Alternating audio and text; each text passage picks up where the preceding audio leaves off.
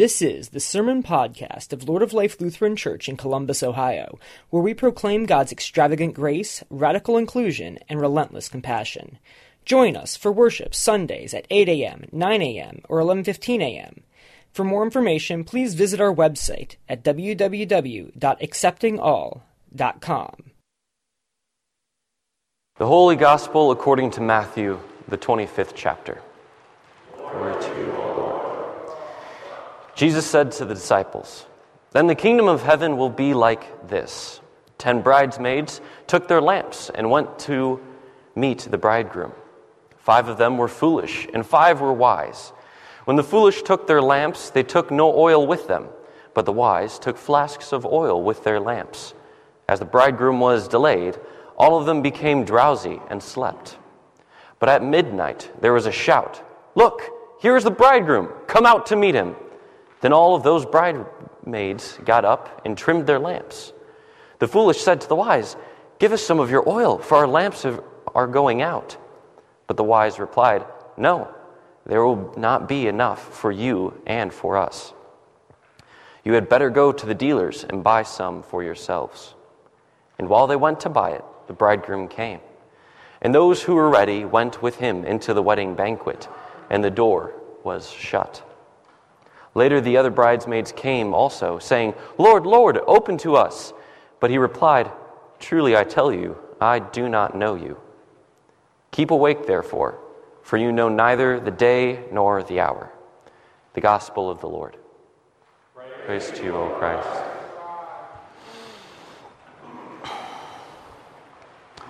So quite a lineup of texts we have today. Um, when looking over them, I, I I don't know, I got a little queasy on some of them. I mean, the first reading, the thought of meeting a lion and turning to run and meeting a bear, that doesn't really... not really an enjoyable thought, you know, like that's not that's not something that I look forward to in my day. Um, likewise, in our gospel message today, there's just some bits that were a little hard for me when I first started. So if we could, um, I'd like to kind of just look through this a little bit with you. Um, at the very beginning, we're told that there are ten bridesmaids, that we have five who are wise and five who are foolish. So, I, if if we can, um, I'd like to acknowledge this, but let's set it aside. Um, because I don't really tend to think that everyone is fully wise or fully foolish. I mean, I know myself. Yeah. Um, that says enough. So, so um, we can set that aside. Let's just look at these. They are ten, ten bridesmaids that we have. Um, after that, they uh, they grab their lamps. Um, some grab extra oil, you know, as sometimes you do when you're going places. You bring extra things. I tend to forget quite frequently. So the likelihood of me grabbing extra of something, not highly likely. But I have my moments sometimes. After that, they do the one thing that we often hear from Scripture to never do, and that's to fall asleep. So please also don't fall asleep in my sermon. But that happens, I guess, from time to time. So they're they're awoken, which is which is good. Um, and all of a sudden, they realize that as they fell asleep, their lamps are now going out and they need more oil. And five of them say, uh, "No, I will not share with you." That doesn't really resonate with me, which much of what we hear from the gospel is someone saying, "No, I will not share." Um, which is confusing. So then they say, "All right, go out, go out and go buy, because you, you need your oil. You have to go get it." And just so happens that just then, that's when the bridegroom decides to show up. And then they're um, they come back, and uh, the door's shut, and they call out to the bridegroom, and the bridegroom says that, "I don't know you." It's very, it's very odd. I think it is very odd when I was reading through it. But something that struck me while talking with other seminarians and trying to decipher this was that Matthew, the, the author of the Gospel, Matthew, is quite removed from when Jesus has died, much like we are today. Um, so in this, I mean, I can I can start to see that people would would be looking at the author and reading this gospel and saying, look, all right, come on. I've been waiting fifty years, and I have not seen a pierced hand or foot of this Jesus character that said that I'm coming back. Because most of them figured, okay, I will be back a week, tops, because come on, let's get going. So it's been several years, months, and it just keeps on going. Now we are, you know, two thousand years removed and still no Jesus. But what I think, what we see in this message, what I think the gospel is telling us, is that this is very common. This happens where people's oil tends to run low. That the Holy Spirit that fills us and sustains us, at times we can forget. We can lose faith. We can slide aside.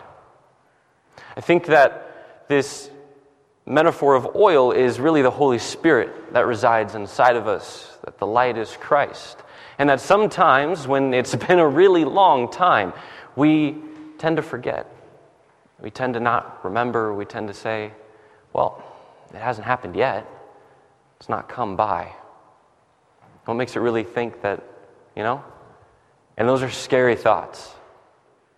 But, I mean, I'm going to step aside. Wow, we're surrounding me. That's why we have this. It's why we have this day. It's why we come to church. It's so that way we can be filled again through the Holy Spirit. That this oil can sustain our lamps, be poured back in, and fill us up again. That we can have communion with community, with people who believe alongside of us and say, yes, I am waiting. Yes, the bridegroom has been delayed, but the bridegroom will come. The bridegroom will be with us, and this is something that we can look forward to. Now, talking with some of the other seminarians as we were going through this, um, one of my colleagues, a great man, he he took the original Greek of this text and translated every single word. And I was like, wow, that's good. That's tough. It's very, very tough. Um, and what he figured out is that this word to know, really in the Greek it means it is oida, which can mean uh, to see, to perceive, to know by sight. Well, that kind of changed this last sentence. I think, I think really what we're looking at is that rather than it saying, I don't know you, it's saying, I don't see you. It's late. It's dark. Your lamp has run out, your light is no longer lit, and I can't see you. I'm standing here, the door's open, I'm looking into the night, and I just can't see you. Help me see you, because I love you. I think that the bridegroom is waiting there for those five with that door open. And I think that their lamps need to be filled again with the Holy Spirit in order for Christ to step in and light it and say, ah, I see you. There you are. I think that one thing that that can help is, well, all of us. That we come and we are filled, and that Christ shines through our lives in all that we do, whether we be garbage collectors, whether we be teachers or doctors or lawyers, that Christ moves through us and the Holy Spirit in all that we do in our lives, that we can bring the good news of God. Now, I'm not saying that we can fill someone else's lamp. That's not us. I'm not saying that we can light someone else's lamp, because we can't. That is the Holy Spirit and that is Christ.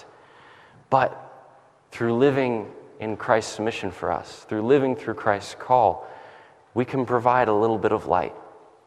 And we can help to say, hey, we get our nourishment here at church, that this is where we are filled, that this is where Christ comes.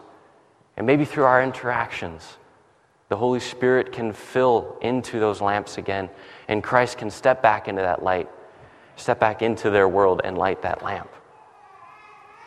So this is my prayer for all of us, that we don't allow for the hatred of this world, the racism, the bigotry, the sexism, the war, the agitation.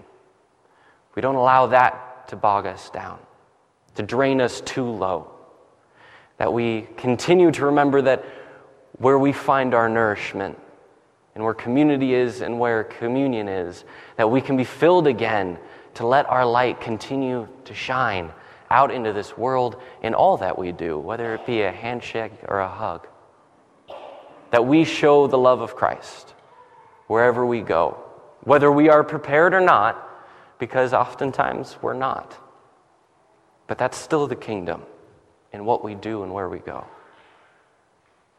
So, even though we may not be fully prepared in all that we do, I hope that through Jesus being in our lives, that at some day when the bridegroom does come, we can look at them and say, you know, I am prepared.